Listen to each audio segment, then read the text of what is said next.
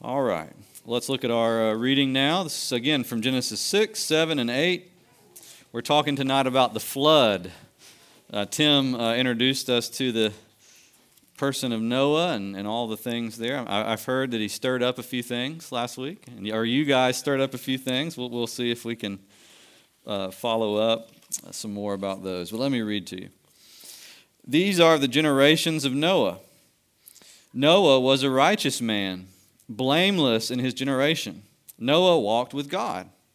And Noah had three sons Shem, Ham, and Japheth.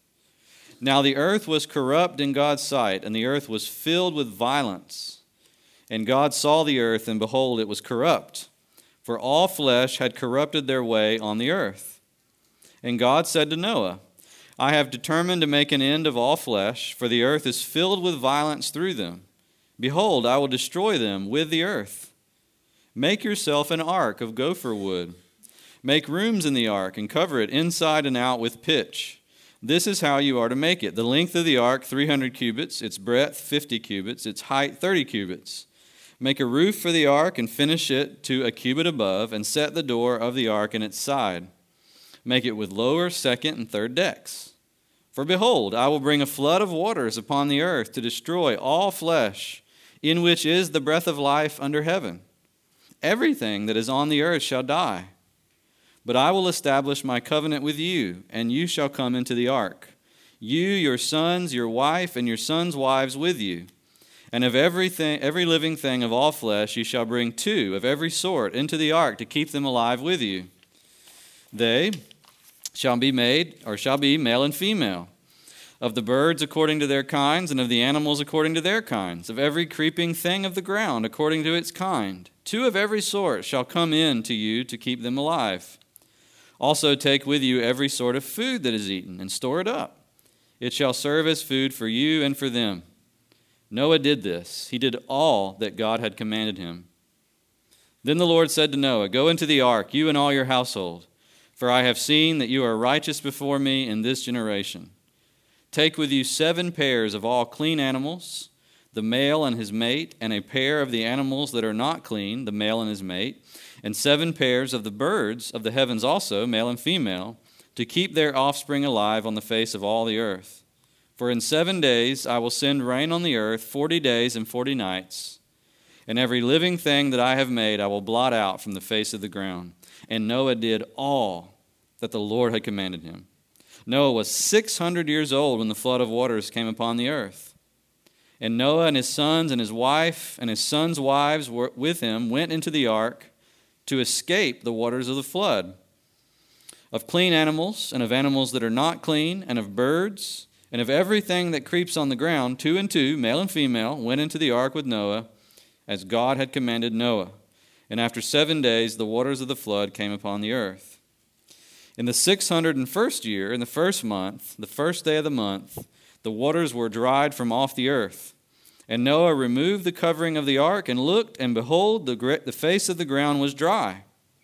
In the second month, on the 27th day of the month, the earth had dried out. Then God said to Noah, Go out from the ark, you and your wife, your sons and your sons' wives with you. Bring out with you every living thing that is with you of all flesh, birds and animals and every creeping thing that creeps on the earth, that, you may, that they may swarm on the earth and be fruitful and multiply on the earth. So Noah went out, and his sons and his wife and his sons' wives with him. Every beast, every creeping thing, and every bird, everything that moves on the earth went out by families from the ark. Then Noah built an altar to the Lord and took some of every clean animal and some of every clean bird and offered burnt offerings on the altar. And when the Lord smelled the pleasing aroma, the Lord said in his heart, I will never again curse the ground because of man, for the intention of man's heart is evil from his youth. Neither will I ever again strike down every living creature as I have done. While the earth remains, seed time and harvest, cold and heat, summer and winter, day and night shall not cease. This is God's word. Uh, just actually a summary of the story of Noah and the great flood. Uh, you can find it all there in chapter 6 through 8 of your Bible. So if you have a Bible, it'd be good to open it because I might by, chance refer, and you may want to refer to some of the verses we didn't uh, read tonight. Uh, let's start with this. Uh, based on what we just read, how strange is it that we decorate children's rooms with this story? If you think about it, you know, it's, it's, uh, it's often thought as one of the cuter stories of the Bible, and probably it's because of the, it's easy to tell to kids, and there's animals in it, right? But other than that, if you really pay attention to the story, it's not a very kid friendly story. Uh, it's a story of very radical judgment and utter destruction. Um, the way God puts it is, I'm going to wipe out everything on the face of the earth. Uh, and the word used for wipe out is literally like taking a rag and scrubbing out the bottom of a dish until it's completely clean. God scrubs the earth uh, because of wickedness. That, and that, you know, doesn't seem to be a, a very uh, nursery friendly story. Uh, but nevertheless, it's there. Uh, another reason why we might put it on kids' rooms, and this is what we want to get to tonight especially, is the story, even though it's about judgment, is also about salvation. Isn't it? Um, right in the middle of all the judgment, where God's wiping the earth clean, He provides a way of escape in the ark. And He takes, yeah, just eight people, but still eight people to survive in that ark. And yeah, not every animal, but two are male and female of all the animals are put in the ark to save the world through one man. And so, if you look at your bulletin, I want to talk through three things that are here in the story, and uh, we'll have some interaction along the way. Uh, first, I want to talk about judgment. We got we got to talk about that because that is the not so kid friendly but yet important part of the story. Uh, secondly, I want to talk to you about the ark and what, how salvation works. And then lastly, I want to talk about the new start after the flood and how the flood really is a new creation, just like our salvation is a new creation of our lives. Okay? So, first of all, let's talk about judgment. Everybody excited to talk about judgment? uh, I think Tim got into this a little bit last week, if I'm not mistaken. You know, remember he, he took you through the first uh, verses of chapter 6, uh, where it had said, God regretted that he made man on the earth. Uh, what do y'all think about that? Let's hear a few of your thoughts from last week. What does it mean that God regretted that He made men on the earth, and why is it important for us to know that?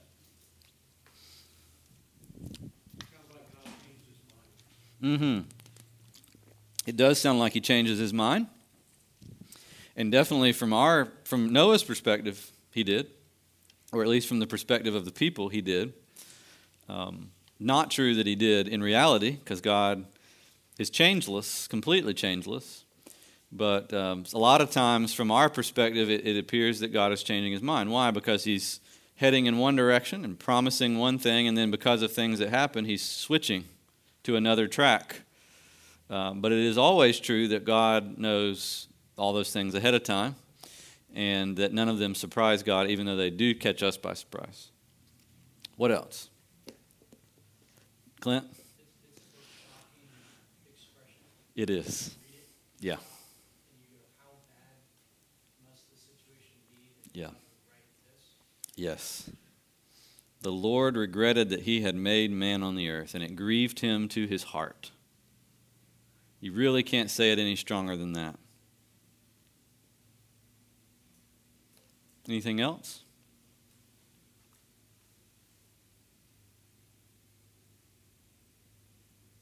All right. Tim said y'all are a lot more lively last week on this topic. Is that right? um, I, and I know, okay, we got we got to say, absolutely, uh, it seems like a contradiction to us that the Bible says God changed his mind, and then the Bible turns around and says God never changes his mind. But again, you got to think about it our perspective versus God's perspective. Uh, there's actually another phrase in tonight's reading that's the same way, where it says God remembered Noah when he was in the ark. Same deal. God never forgets, but yet the Bible also says he remembers things, which remember only makes sense if you forget, usually. Uh, but if, so you got to always take what the Bible says about God, and you got to recognize He's speaking to us in our terms about Himself, because that is in fact the only way God can speak about Himself to us is in our terms, or in terms that we could understand. The fancy word for that in the Bible is anthropomorphism. Anthropomorphism. That, that's an expression that is like a, it's describing God as if he were a human being. And you shouldn't take that as meaning God is like a human being, but you should take it as God is doing certain things that to us seem very much like this thing that human beings do. And so when the world got so corrupt that it grieved God to the uttermost, he did what it looked what it looked like he was doing was regretting something that he had done before. What he was actually doing was continuing to carry out his purpose of judging sin, which he's always said he was going to do and saving people in the midst of judgment, which he has always said he was going to do. And so the, the, the, flood is all about judgment being brought upon the world, judgment. Uh, even though it's also going to be about salvation, the ultimate thing that the flood is about is judgment because it was only eight people that survived it. All the rest got completely uh, wiped away. If you look there in verse uh, 11 of chapter 6, it's printed in the bulletin. Uh, the earth was corrupt in God's sight, and the earth was filled with violence. And God saw the earth, and behold, it was corrupt. For all flesh, in other words, all humans, had corrupted their way on the earth. Um, remember when God, when God made humanity, remember what He did? He said, You're made in my image, and you're being given dominion over the creatures, the earth.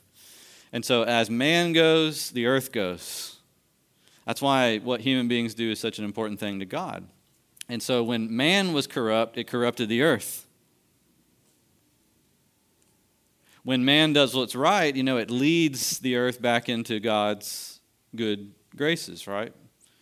And you know, vice versa.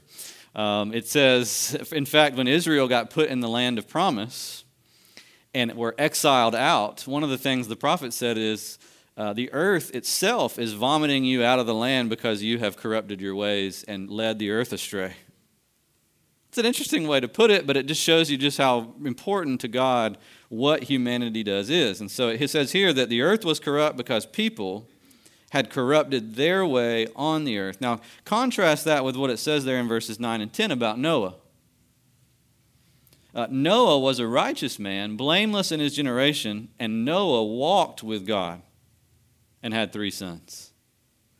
So you got on the one hand corruption and violence, and they weren't walking with God. It, it, was just God saw them, but they weren't walking with Him. It's like God saw them from a distance, if you will.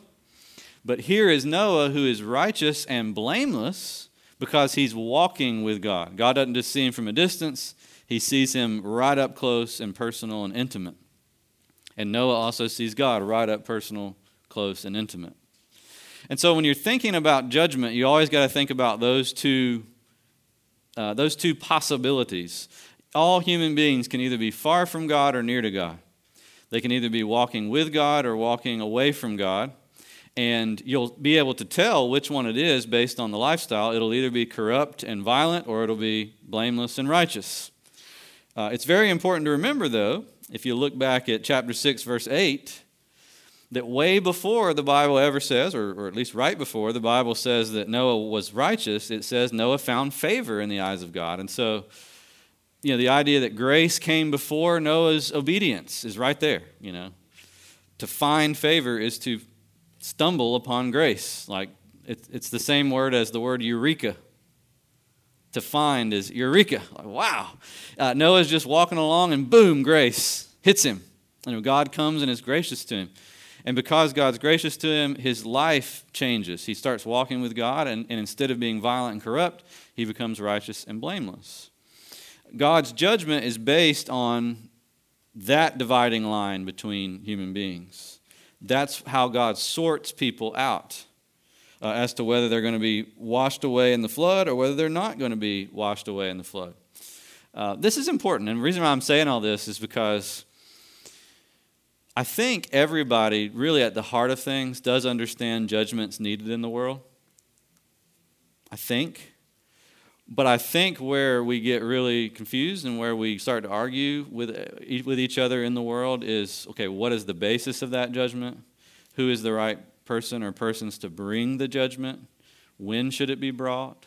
How should it be brought? All those kinds of things we start to debate. But the fact that there needs to be judgment is hardly ever something people completely dismiss. Does that make sense? Uh, here's the test of that. Um, you might not feel it if someone steals something from someone else, but when someone steals something from you, you especially believe there ought to be judgment in the world, right? If someone hurts you or one of your children, then you want the police and the court and whoever and anybody who can come in and bring justice, you want it. Well, this is saying God is committed to not just temporary justice, He's committed to justice forever. He's committed to the kind of justice that would actually clean the world of sin, which is the idea behind that being wiped out phrase. God is going to take his rag and wipe the world down so that all the dirt that's kind of seeped into the surface of the world gets completely cleansed out. No judge can do that. No human judge can do that, but God can do that you know. And so here's what, as Christians, you know, here's something that we need to learn how to be more, learn how to rest in more, okay? I don't think we are always good at resting in this. The world knows there needs to be judgment. We know who the judge is. And we know on what basis he will judge. And we know when he'll judge ultimately. And yet sometimes we're ashamed to talk about that or to even fully believe it. We're, we're maybe a little bit gun shy of believing it. Why do you think that is? Why are we uncomfortable with the idea of God as the judge of all the earth? Why? Scary, yeah, because it's got it's got fear there. Yeah, it's scary. Mm-hmm. We don't want to be judged, right? Or we want to be the judge. Okay, yeah. Yeah. Yep. A standard in my hands feels a little bit more doable because I tend to do pretty well by my own standard. You might not, but I, I do fine with my standard, right? But when you're talking about God's standard, which the words here, righteous, blameless, that's his standard. Wow, that's uncomfortable. What else? It is. Yep.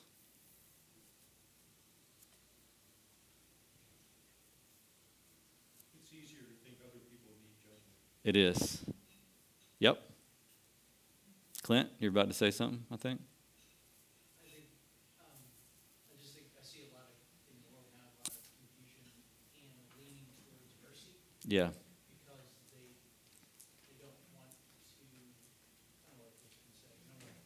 give up standards for what is to be judged. And so you Yeah. just kind of lower those standards. You just have a really, we call it a small view Mm-hmm. of, of, of the law. And so, you know, it's not really that big of a deal from breaking, so everybody gets mercy and we should Yeah. be merciful. And so you just downplay everything. Mm-hmm. That's good. Yeah. So some, yeah, even sometimes our confidence in the mercy of God can drown out our confidence in the judgment of God. But reality is, and, and the flood story is the perfect place to look at that. Mercy doesn't drown out judgment, and judgment doesn't drown out mercy. God has the volume turned all the way up on both, and He never turns the volume down on either because He's 100% just all the time, and He's 100% merciful all the time right? Which is why we can't look for ultimate justice from any other source but God. Uh, the, the justice that we pursue in this world, which is important to pursue, is only proximate. It's only, you know, it, we're trying to, to, to line up as best we can with the justice of God, but it's always going to fall short in some way, shape, or form. The ultimate justice can only come from him because of, of his character as 100% just and 100% righteous. In fact, it's very clear here the standard. Uh, even you can see it even in those two words, righteous and corrupt. I mean, uh, sorry, righteous and blameless. What do both of those two words imply? Perfect. What else?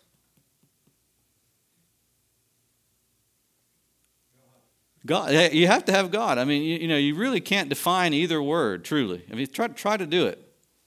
Try to define the word righteous without any reference or belief in God. I'm aware that a lot of people try to do that, but try to do it and see if it works. Because I would, I'd say it doesn't really work that well. Uh, it's especially true the word blameless. What in the world does that mean? Like, maybe you could say, well, that means just blameless in the eyes of people. But is that always a good standard? You know, did, haven't people approved of some pretty wild things in history and some pretty corrupt people in history? You know, Hitler got elected by popular election, did he not? Uh, and so blamelessness and righteousness have to have some greater standard than human beings. And so, how can you define those without putting God in the picture? Uh, I, w- I would say this if you don't believe in the final judgment of God, you don't believe in meaning to life. Uh, you don't believe in any sense of justice, really. Justice is only a social invention that can change from one generation to the next, to the next, to the next, which I think is kind of disastrous. Clint? I, I think another thing that's been helpful for me is to think about who you're violating. Yeah. And since he's eternal, infinite, Mm-hmm. there's nothing finite that can pay a price for infinite That's right. violation or a violation against someone who isn't. Yeah. That, that stretches our thinking on that too. Yeah, exactly. Yep. And, and even the word there, uh, verse 13, you, I have determined to make an end of all flesh. I mean, that, that's getting to a little bit what you're talking about there. The God whom we have violated is a God who determines and who you can't stop once he's determined something. Uh, so there was no way for Noah to step in and say, Oh God, don't send a flood. God had determined to send the flood. And in the same way, we can't pray, oh God, don't, don't come back and judge the world. Don't do that. You know, because God has determined to do that. Now, what we can pray for is fill the ark, O Lord. Bring more people into the ark. Bring me and my family into the ark, which is what we're going to talk about next. Uh, before we do that, though, I, I want to remind you that this is not just an Old Testament thing. I know that many of you know this, but I, and I don't want to beat a dead horse. But the Old Testament and the New Testament are in perfect harmony on everything, actually, but on this point too. Uh, Jesus spoke about the final judgment. In fact, he didn't lessen it; he made it sharper in some ways because he said it personally. I am the judge, and one day you're going to see me come back in the glory of my Father and the angels, and I'm going to sit on the throne, and I'm going to separate people from one another like sheep are separated from goats. I mean, that, that's, a, that's an even sharper, more personal way to talk about God's final judgment. I'm going to divide people out. Sheep on one side, goats on the other. The sheep are those who found favor with God, walk with God, are righteous and blameless. The goats, corrupt, full of violence, taking the world down with them, following the course of the people uh, that were there in the days of Noah. In fact, Jesus said, in that last day, it will be like it was in the days of Noah.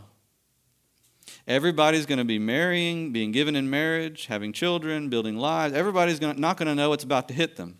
And then I'm going to come like a thief in the night, and everybody's going to have to give an account to me.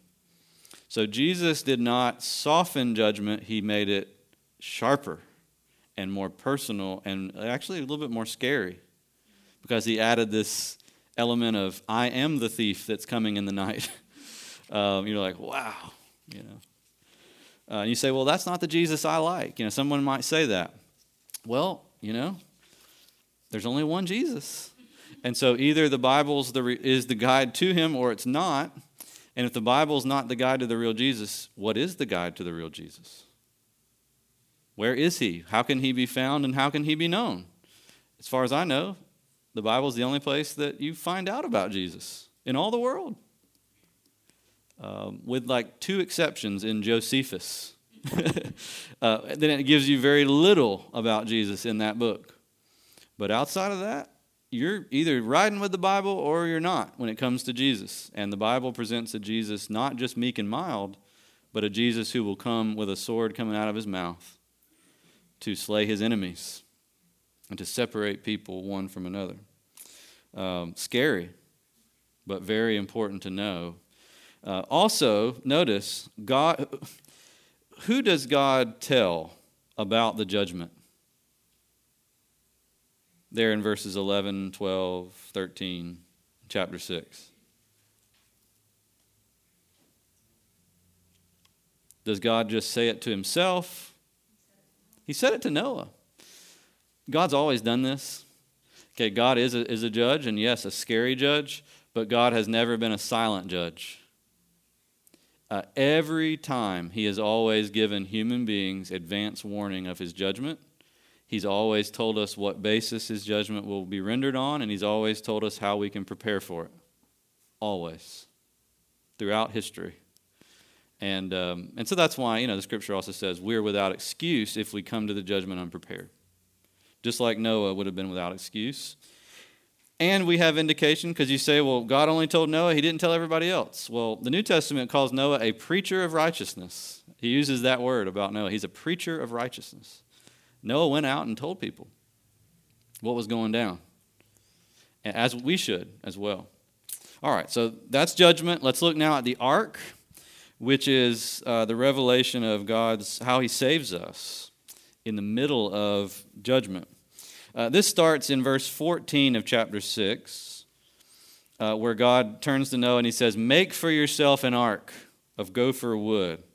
And he gives to Noah all these specifications for the ark how big it's to be, how it's to be designed, uh, which, by the way, interesting fact other uh, ancient cultures have stories about floods. And they also have stories about how the gods or God gave to people the instructions for the boat but in those stories, those boats won't float. Like literally, the dimensions and the materials they're made out of are totally impossible that they would ever float on water. They're mythical. Uh, this boat actually, you could build it and it would float. You know, this is just one more indication that we're not talking here of this is not just a Hebrew myth that at some later point in time people are like, wow, I'm going to start believing that, even though it was mythical. Uh, this story was meant to be read as this actually happened. This is a boat that will float you. uh, which is why God gave it to Noah and to his family uh, in order to gather not just them, but all the animals in. Now, what is emphasized there, all the way down to verse 24 in tonight's reading, is how every step of the way Noah did exactly what God told him to do. Uh, look through your Bible, starting in verse 14, and see if you can count how many times does it say Noah did all that God commanded him to do um, if you'll look all the way down to verse 22 and then go into chapter 7 as well, how many times does it say it?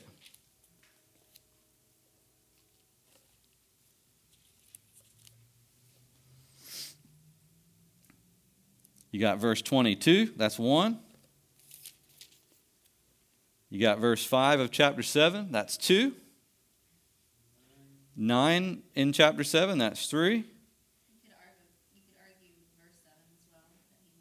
Yep. Verse 7, he went in. Yep. 4. 16. 16. Uh, you could also say 13, they went in and entered the ark. 15, they entered. 16, they went in as God commanded. So at least a handful or more times, just almost like a repetition all throughout the story like in the creation story where it said it was so and it was good and it was so and it was good. This story is like that. God said, do this, and Noah did it. God said, do that, Noah did it. God said, do the other, Noah did the other. Uh, why is it saying that? Because uh, it's emphasizing the way God will save people from judgment. God has always saved his people from judgment through the obedience of one man. Think about it. Can you think of other examples? Moses. Yep. Joseph. Obviously, Noah. Other examples? Jonah. Jonah. Yeah, exactly. Jonah. It was unwilling, but he did it, and it worked. Josiah. Josiah. David. David. I mean, David and Goliath, right? What's that? Pick a judge, any judge, even the bad ones, even Samson, you know, uh, all of them. Jesus, yes, that's right. The trump card has been laid down, yes. And that's exactly what, well, obviously, that's where I'm driving, right? Uh, there's a pattern in the Bible where God saves all the people through the obedience of one willing person. And it, this is kind of one of the first places where it starts. Um, you don't get that in any of the other stories before this. Noah's that first one that comes on the scene, and he obeys. No one else does, and yet other people get saved because Noah obeyed. In fact, everybody tonight is in this room because Noah obeyed God.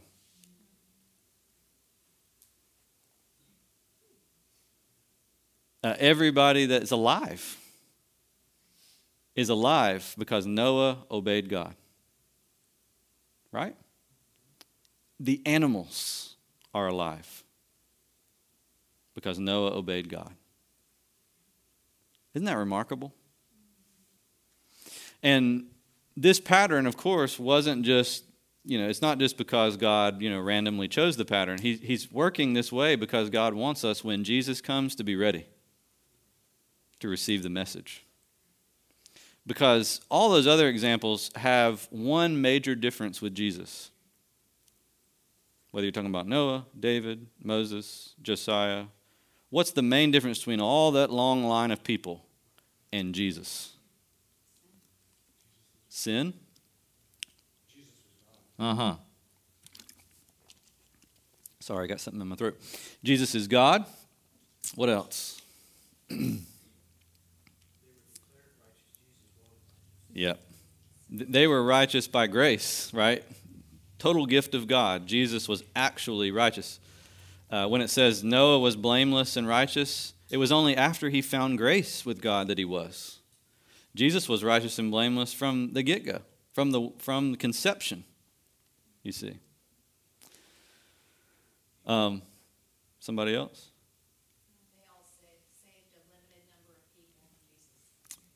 Yeah, that's right. Yeah, it was all limited. Yeah, Noah, the most limited, eight persons. Now, of course, we mean out of those eight came everybody. So you could say Noah saved the whole world in a way, but um, but in that day at least, he saved eight.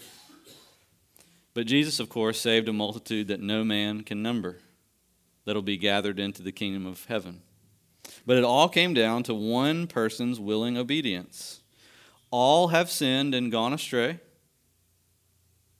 but the Lord has laid on him the iniquity of us all. Isaiah 53.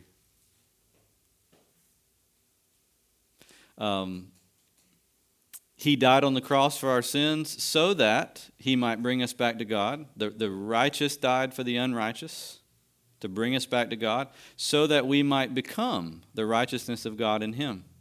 He became a curse for us so that we could receive God's blessing. Uh, Noah is, is really a Christ figure. Uh, one, the first of many, many Christ figures that you find throughout the Bible that are just sort of re engaging people in hope that God really is going to do what he said he was going to do in Genesis 3.15. I will send a, um, a, the offspring of Eve who will crush the head of the snake, and people will be freed from the tyranny of the snake and the tyranny of sin. Isn't that cool? Uh, in our uh, testimony of grace tonight, if you'll look at your bulletin, that, that verse from uh, Peter, uh, the Apostle Peter says exactly what we're saying here. Just take a look. He says, God's patience waited in the days of Noah while the ark was being prepared, in which a few, that is, eight persons, were brought safely through the water. Baptism, which corresponds to this, now saves you not because of the removal of dirt from the body. So it's not the outward baptism that saves you, but baptism saves you because in the baptism there is an opportunity for an appeal to God for a new conscience through the resurrection of Jesus. Do you see? In other words, what's Peter saying? Jesus is our ark. And the way that you enter the ark is through belief. And what confirms belief in our hearts is what baptism signifies baptism. You see that? That's why he says baptism saves you. He uses very strong language there because when you look at baptism, you shouldn't just see baptism, you should see Jesus. That's where our faith is. Our faith is not in some human man who dips some water over top of someone's head, although that's important because it's God commanded us to do it. That's not the action that saves anyone, whether infant or otherwise. It's the resurrection of Jesus, the obedience of the one man that saves all who come to him. When you look at baptism, you see that clear so that you can embrace it. and receive it. Uh, and so today, if we're going to do, you know, like Noah did, which we're supposed to, you know, we, we find grace when we hear the gospel, and we're supposed to then walk with God. How do you do that? How do you enter into the ark? Peter tells you.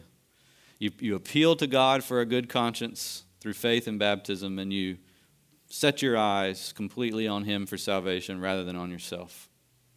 In so doing, we are going to be saved. When Jesus comes back again and he separates people like sheep from the goats, we have his guarantee that by believing in him, we'll be among the sheep rather than the goats. In fact, that's the only guarantee we can have. Um, you know, the famous, uh, I think it was Evangelism Explosion that did the question if you died today. Is that Evangelism Explosion? If you died today and appeared before God, and he asked you, Why should I let you into my heaven? What would your answer be? That's a great question. And, the, and according to this story, the only answer that's the right answer is the resurrection and death of Jesus Christ, the obedience of one man. If you start listing out your obediences, you've already started down the wrong path, right? I did this, I did that, I felt this way. I got goosebumps in church one time when I was 10. You know, you start, you know, my grandmother had a Bible you know, you start going into all that stuff, you've already kind of lost your way. But if you're able to say, one man, in Christ alone, as we sang a moment ago, uh, that is the answer uh, that will bring us into the ark safely before the Lord. And in fact, we see uh, in the story when they went into the ark and the waters came down, uh, it says, God shut them in, verse uh, 16 of chapter 7. Did you see that? The Lord shut them in he sealed over the boat and made sure they would be protected. And uh, that's so true of us, too, right? When we believe in Jesus, God shuts us in, He seals us forever. Uh, once you become a Christian, you're a Christian for life, you're a Christian forever. That is a true heart Christian. Um, doesn't mean that people don't say they're Christians and then all of a sudden not become Christians. That does happen with quite regularity. But you can't be a real heart Christian and then unseat yourself from the ark. you are shut in until the day of judgment.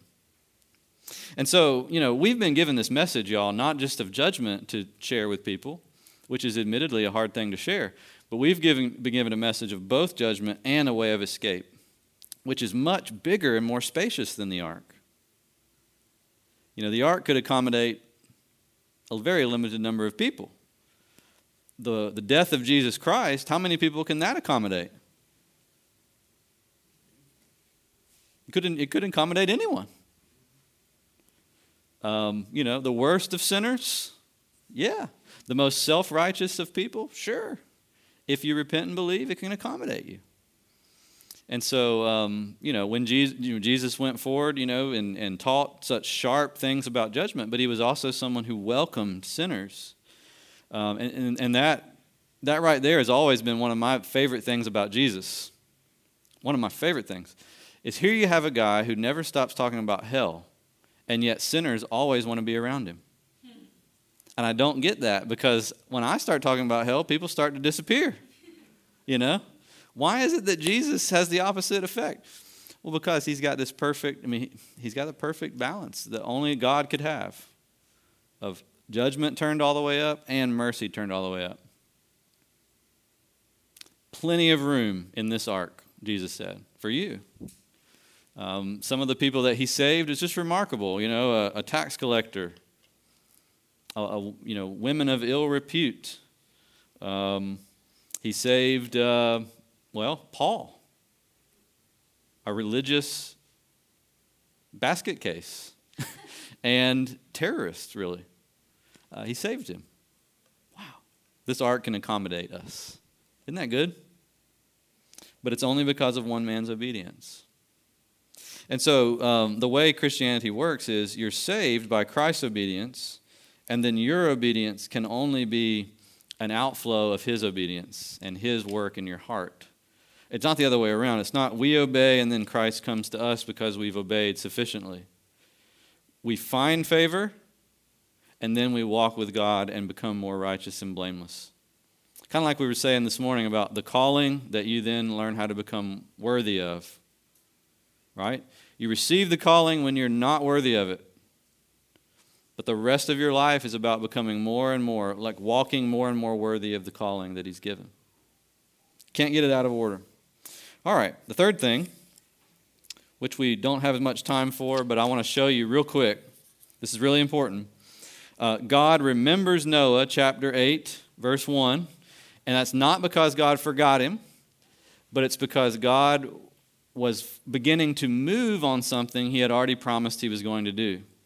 Uh, when the Bible talks about God remembering, that's what it means. It means God begins to act on his covenant promise from long ago. He'd already promised it, now he's starting to go into action.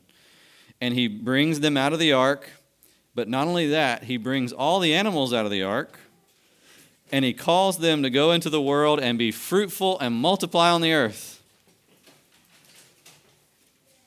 Uh, what, how does that sound familiar to you? Chapter 8, verse 17. Go into the world and be fruitful and multiply. What does that come from? Hey, kids. Go sit down, bud. We're finishing up. Go sit down. Uh, Genesis chapter 1, the very first page of the Bible. That's where it comes from. Um, and so, what's happening with Noah is he picked his family and all these, you know, sample of all the animals in order to restart the creation. So a new creation is now coming, which again is a great example, a great picture of what Jesus came to do. Jesus came not only to forgive you of your sins, but to bring a new creation into your life and into the world. Whole new creation. Uh, in uh, 2 Corinthians 5.17, it says, If anyone is in Christ, he is or she is a new creation. The old is gone, Behold, the new has come. And the calling that we have, just like it was for Noah and his family, is to go out and spread the, the news and the uh, dominion of God once again into the world the way we were originally meant to do it. Noah is restored back to Adam's calling. He's like a second Adam. And so is Christ. And so are we in him called to do the same.